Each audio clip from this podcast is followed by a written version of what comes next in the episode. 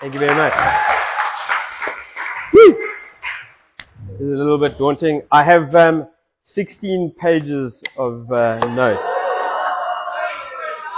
The good, the good news is my printer thought I need, had visual impairment, so um, it's not going to be that long.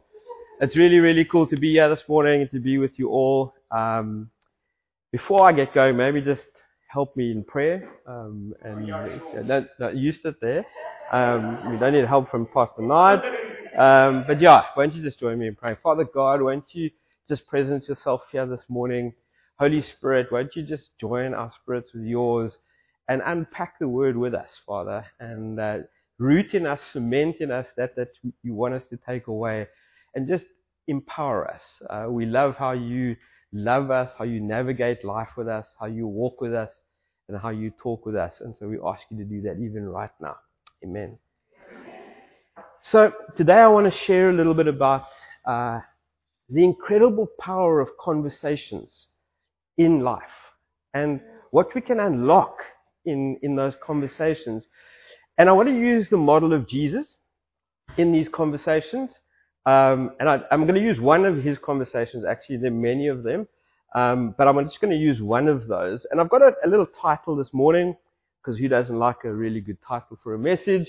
Um, and I've basically hybrid a title. Uh, the title is from a song by Casting Crowns, Love Them Like Jesus.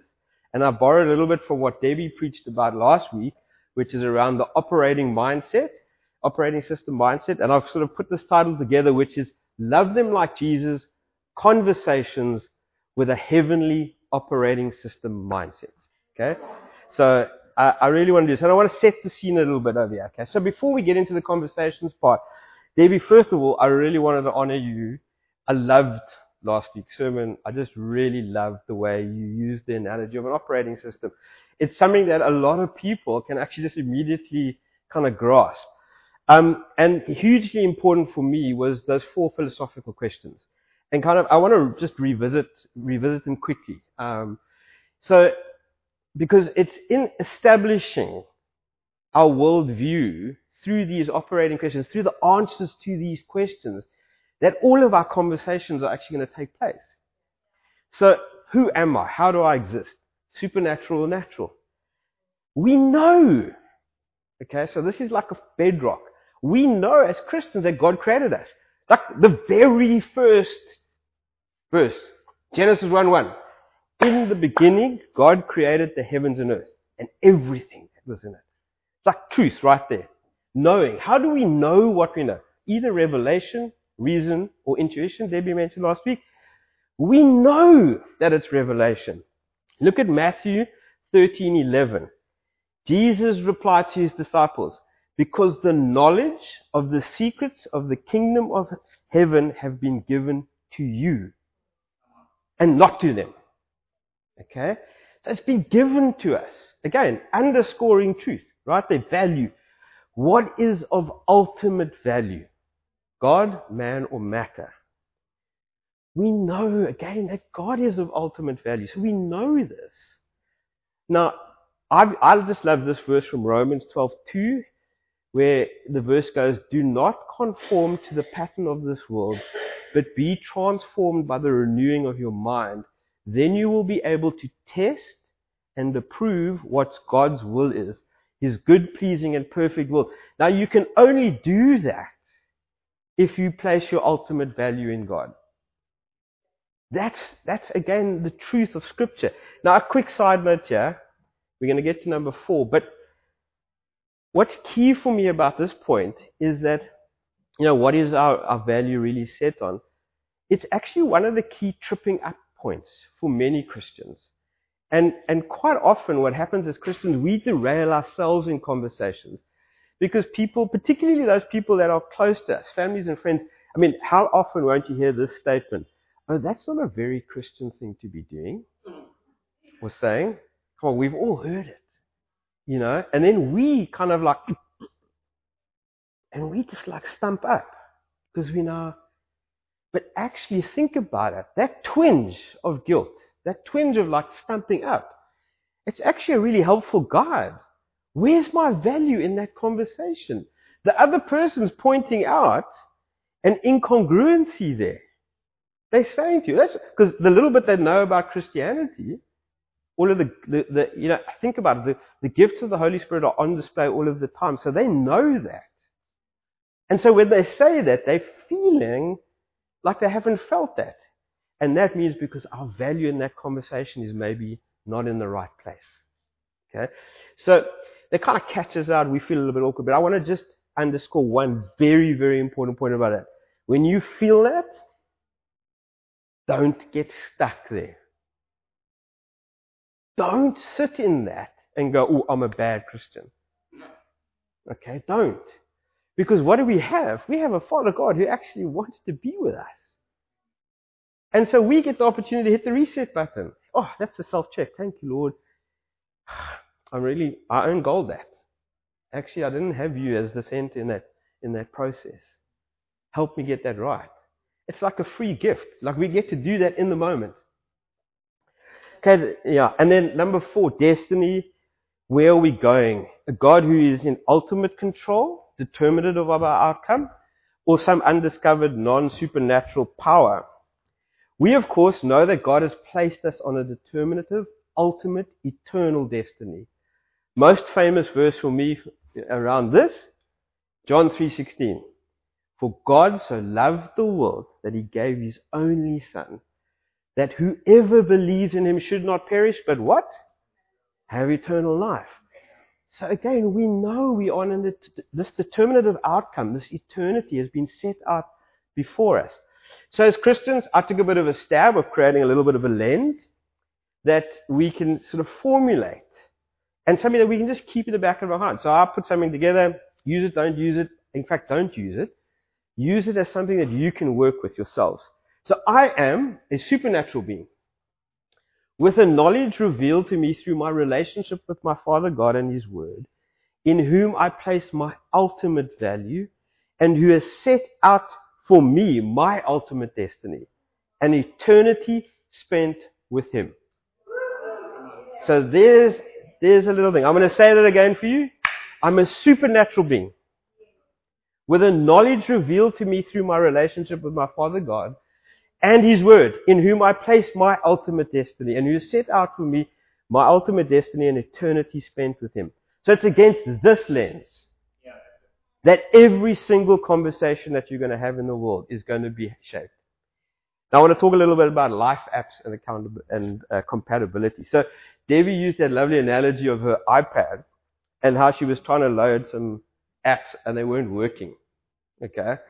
And it got, I was thinking about it. Okay. She was saying a little bit frustrated from time to time, but I was thinking about this from a slightly different point of view. So if the life app is not in sync with the operating system, okay, if that life app is not working, it's glitching, feels off, should we be downloading it? If our operating system, our worldview, okay, is the supernatural, knowledge-filled, fully valuing God and our eternity spent with Him, then anything that does not feel in sync should not be downloaded. So it's almost like the operating system has a built-in safeguard. Right? What we see in the world today is people trying to change their operating system. They're trying to add different life apps. They're plugging in new identities, new value systems, new tools that are not congruent with the original operating system. We know the original operating system, how it was designed. These life apps are just not congruent with them. Think about how many, and, and, and some people are even trying to change the operating system now in, in, in real uh, crazy ways. I mean, they, you know, how many different types of religious processes aren't we seeing? How many intellectual substitutes aren't we seeing? You know, people are trying to just advance so many different theories. So it's into this disruption that we have the authority of the original design.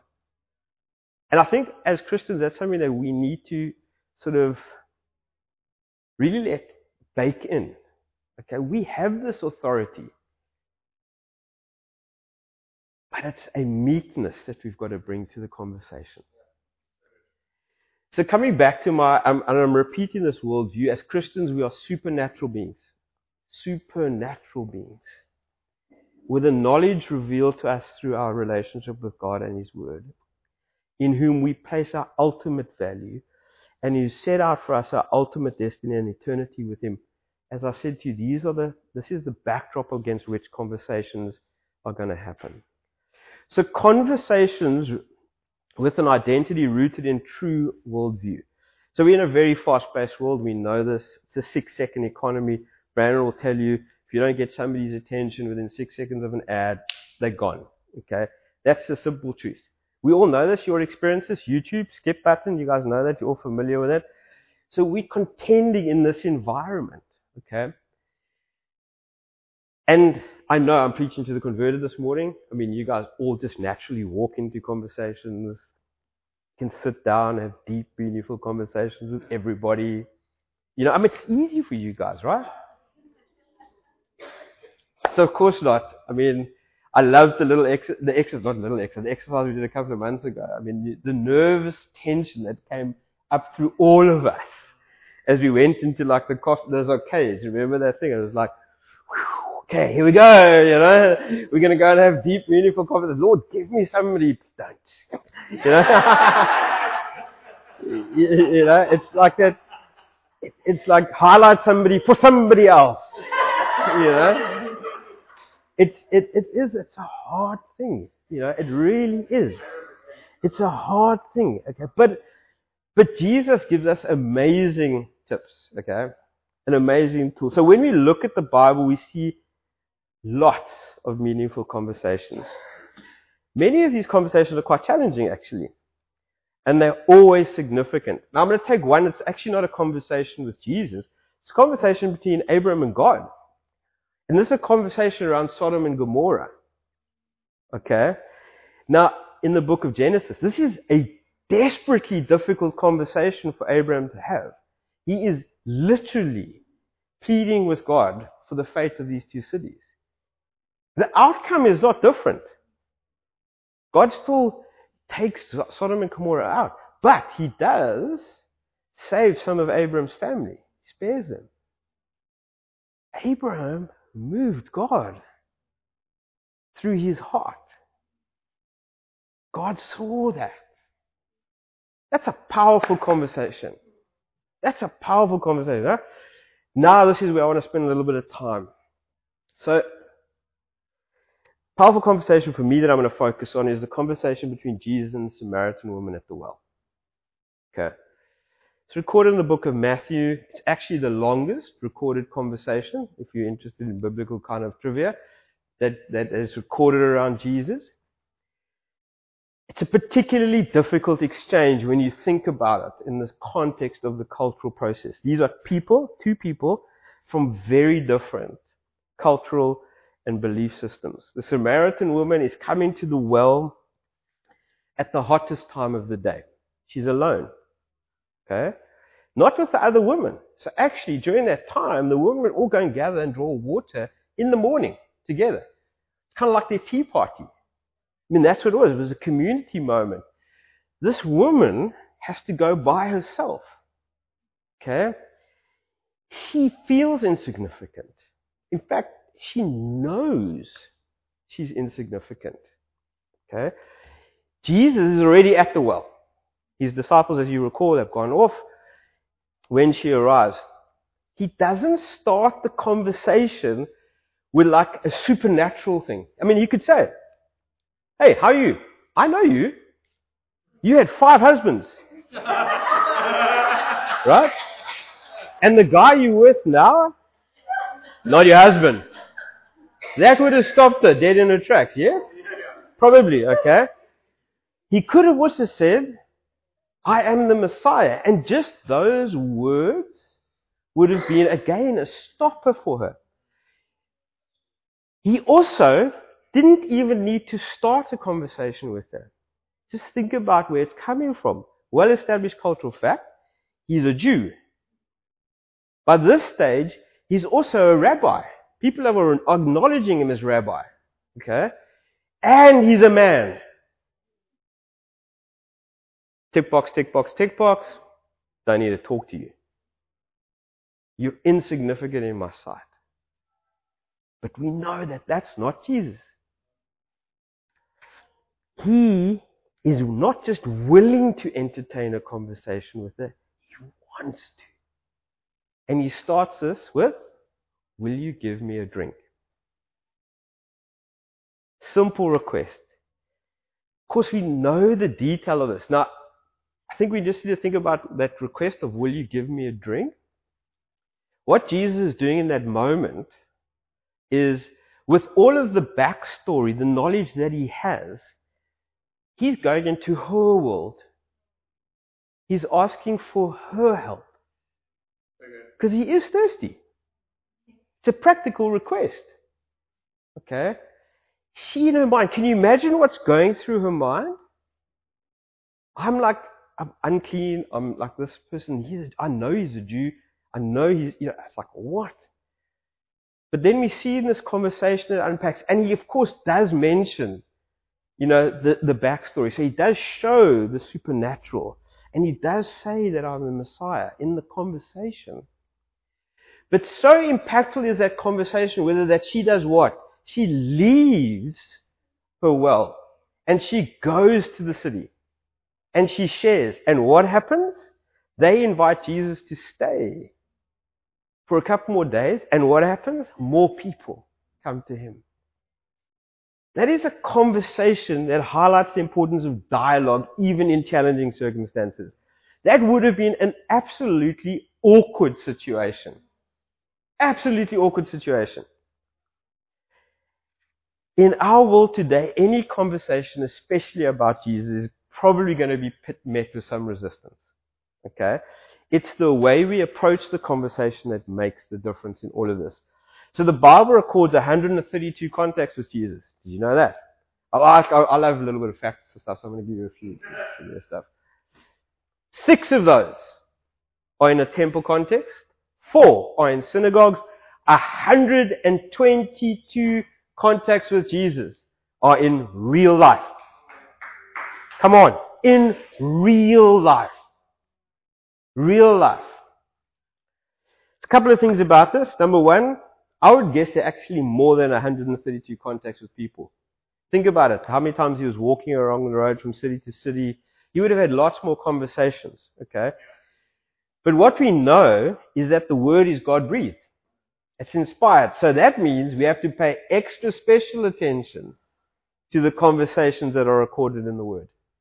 Because they're there for a reason. It's not by chance that they're there. Okay? And number two, and for me, the most important about it is 92% of Jesus' recorded, recorded conversations were in life. I said it in the beginning, I'll say it again. Look at the value that Jesus places on having conversations in terms of doing life with others.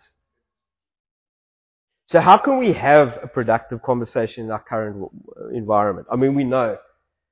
We can see it, guys. Uh, you know, it's on display. Life apps are being plugged in all of the time. If, you, if you're in any environment today, what do we see people? They're desperate. They're desperate to find answers. So what are they doing? They're trying to plug in these things. First and foremost, we must approach a conversation with humility, with dignity, and with respect. We need to cultivate a truly other centered mentality in this conversation. We need to listen to others and genuinely understand their perspective. Jesus was a master at truly hearing people. Truly hearing people. Now I'm going to use one of these things. It's not actually to do with a soft conversation, but you see this in his replies to people. How astutely he's, listen, he's listening and discerning. He reads their real motives. So we see this, okay, in his engagement with the Pharisees. And you remember that part where he's down and he's drawing in the sand and he's quiet. And the Pharisees are like, they're wanting to stone this woman. Okay? And his answer? Because they're trying, they're trying to catch him out. It's Sabbath. So if he, if, they, if he says anything that's action orientated, gotcha. Okay? He says, let him that is without sin cast the first stone. The only person that could have thrown a stone in that moment is him, actually. Everybody else, starting with the most senior Pharisee, walks out. He understood what their motives were. Now, that's not a conversation around redemption like that. But I'm trying to just get you to think about when you listen to somebody talking. They'll give you an answer or, or they'll give you a reply. But what's the underlying thing? So when we're talking about identity and you're having a discussion about identity, what is the underlying thing about identity? It's a feeling of feeling like I'm not known. That's what it really boils down to. So I'm trying to place another identity on myself that's going to put me in a space where I can feel part of something. That's what it is. You know, so in this in this world at the moment where identity is such a big challenge, when you go and listen, listen to them. Just listen to the conversation. They are desperate. They're missing out. They're lost. They're panicked. So we're going to download and plug in a new app. No. Okay? in that conversation, believe it or not, he's actually quite respectful. Because he could have got really angry. He actually could have really gone at them. But he was quiet. We don't know what he drew in the sand. I, I think he was probably just doodling, actually. You know, I don't think it was like, you know, some verse or anything like that. I, I just think he was like, come on, really? You know, do I have to say this? And then he does. Yeah. So what's important about having an established worldview is you get a built-in filter. So when Nigel unpacks worldview, you need to listen. Okay? It's a checking mechanism against which you can evaluate somebody's answer. When you seek to understand a person's viewpoint, it's not that you're trying to win a conversational point. It should be to understand their viewpoint. It's not about something, it's not about changing your viewpoint though. Okay, that's not what I'm about. It's about understanding how they've arrived at the point. What lens are they looking at life through? Because when you've established the lens, then you can establish how you can have the conversation. You're seeking to what? Walk alongside them. You don't want to nose ring them to an outcome. Because it's not their outcome. That's the other thing that's really important about a conversation. Okay? Our approach to the conversation will determine the trajectory of that conversation. And so we need to make sure that it's a good approach. So check your approach. Okay? Number two, cultivate a curious mind. What do I mean by that? And how does that have bearing on a conversation? So it's essential to be willing to change your own thought on something. So if somebody says something and they go, oh, okay, well I can see what you're saying about that. It's not changing the truth. So I'm not, don't plug in something that's different. Don't change the operating system. Don't change your worldview, but understand how they're talking. I spend a lot of time reading about worldview topics. I, I love reading about it. And I've sought to understand particular kind of viewpoints just to help me become equipped in conversations. I have a particular passion for people who claim atheism as a worldview. Um, I, I really love engaging with people who call themselves atheists. Um, and to do that, I've spent a lot of time, you know, I've watched a lot of debates between really, really preeminent speakers. I've read quite a lot on science, on different types of philosophies. In truth, I'm not entirely sure that I could win an argument against a really, really true atheist. Okay? I have to sort of acknowledge that. Um, but by God's grace, I think I've only ever had two conversations with people that I think truly understood what it means to be an atheist. Okay? Most people that, in my experience, and maybe that's what God's put me on this earth to do, is they, they, actually are I actually call them lazy atheists because um, they, they give atheism a bad name. They, they, they actually don't know what it means to be an atheist. They're borrowing it from somebody else. They've, they've been in a conversation with somebody and they've set a worldview based on some words that, that kind of made sense in the moment. And most of the time, when you really get into the conversation, they actually just love the sin that they're living in. You know, and so they, they, they're going to be atheists because then it means that the Christians can't judge them, go away, you know. Um, and, and the other thing that I found in so many of those cases, they quite often are Christians already. They disillusion Christians because of an earthly experience. Yeah. They've had somebody do something bad by them. They've, you know, church has spoken about this, or they've put their trust in a leader of a church instead of God. And so they've been disappointed by what's, what that is. And so they throw the whole baby out with the bathwater and become atheists because Christianity is bad. When it's not bad, it's just that they've, they've been let down by people. And then leads me to my third point, and that's tone. Okay, so in your approach, we spoke about approach, but I want to add a tonal value to that. Okay? Um, you have to acknowledge people are working out their faith themselves. Because God actually asks us to do that. With fear and trepidation, work out your faith. Okay? If our tone is tempered in a flame of love, though, and that's the important thing. You know how metal, you see, they temper it. It goes, they put it through heat, and it makes it stronger. But if you temper it with love, then it's a different kind of approach. We know how that feels, don't we? So we know when we feel like we're being loved in a conversation. And when we're being judged in a conversation. Yes? I mean, it's actually probably the big flags that go up in our lives.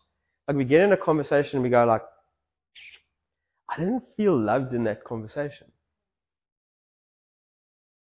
How much of that conversation lands then? You know what I mean? So to prepare for our, these conversations, it's crucial to be rooted in our faith and have a solid understanding, okay, of our beliefs. This biblical worldview that I that I sort of illustrated provides a foundation for our conversations and enables us to acknowledge, you know, to acknowledge the truth and have the conversation from three key things from me: love, grace, and truth. Conversation without those three elements, it's not a conversation. You can't even have it just with two of them. You, so if you try to have a conversation with love and grace but no truth, then you're not sharing truth. If you have it with truth and love but no grace, People say, but love and grace. I say, no, it's not. You've got to have grace for a conversation. You got the person's got to feel the grace. If you have it just with truth and no love and grace, it's not a conversation. Conversations are more than just exchanging information. It's about building relationships, sharing ideas, and learning from each other. It's an active listening process. Seeking to build a relationship with someone is crucial. Meaningful conversations have the power to transform lives. We in this room are all beneficiaries of a conversation that somebody had with us. And it transformed our lives. That's, that's the truth. That's the truth right there.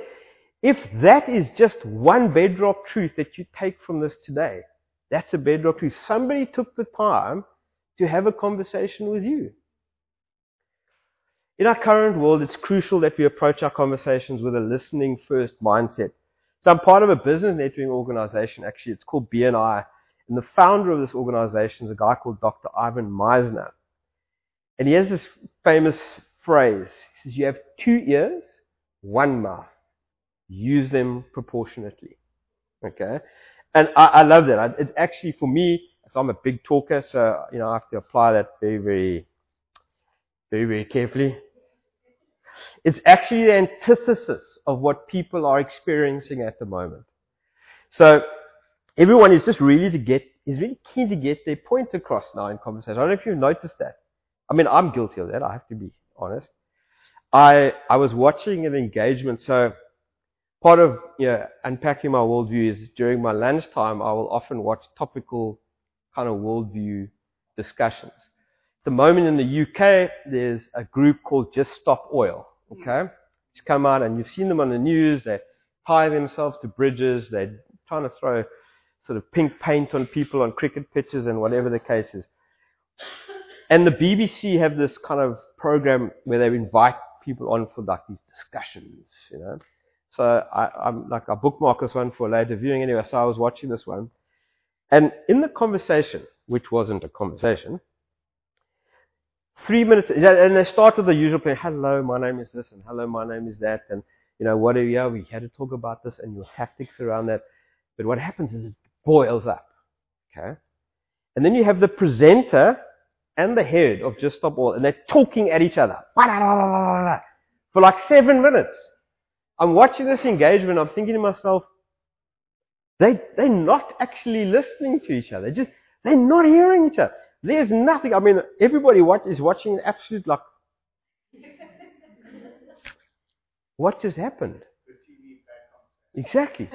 It's really good TV. Ratings through the roof. 1.5 million views in like I don't know, it was like 40 minutes or something like that. So through the roof ratings.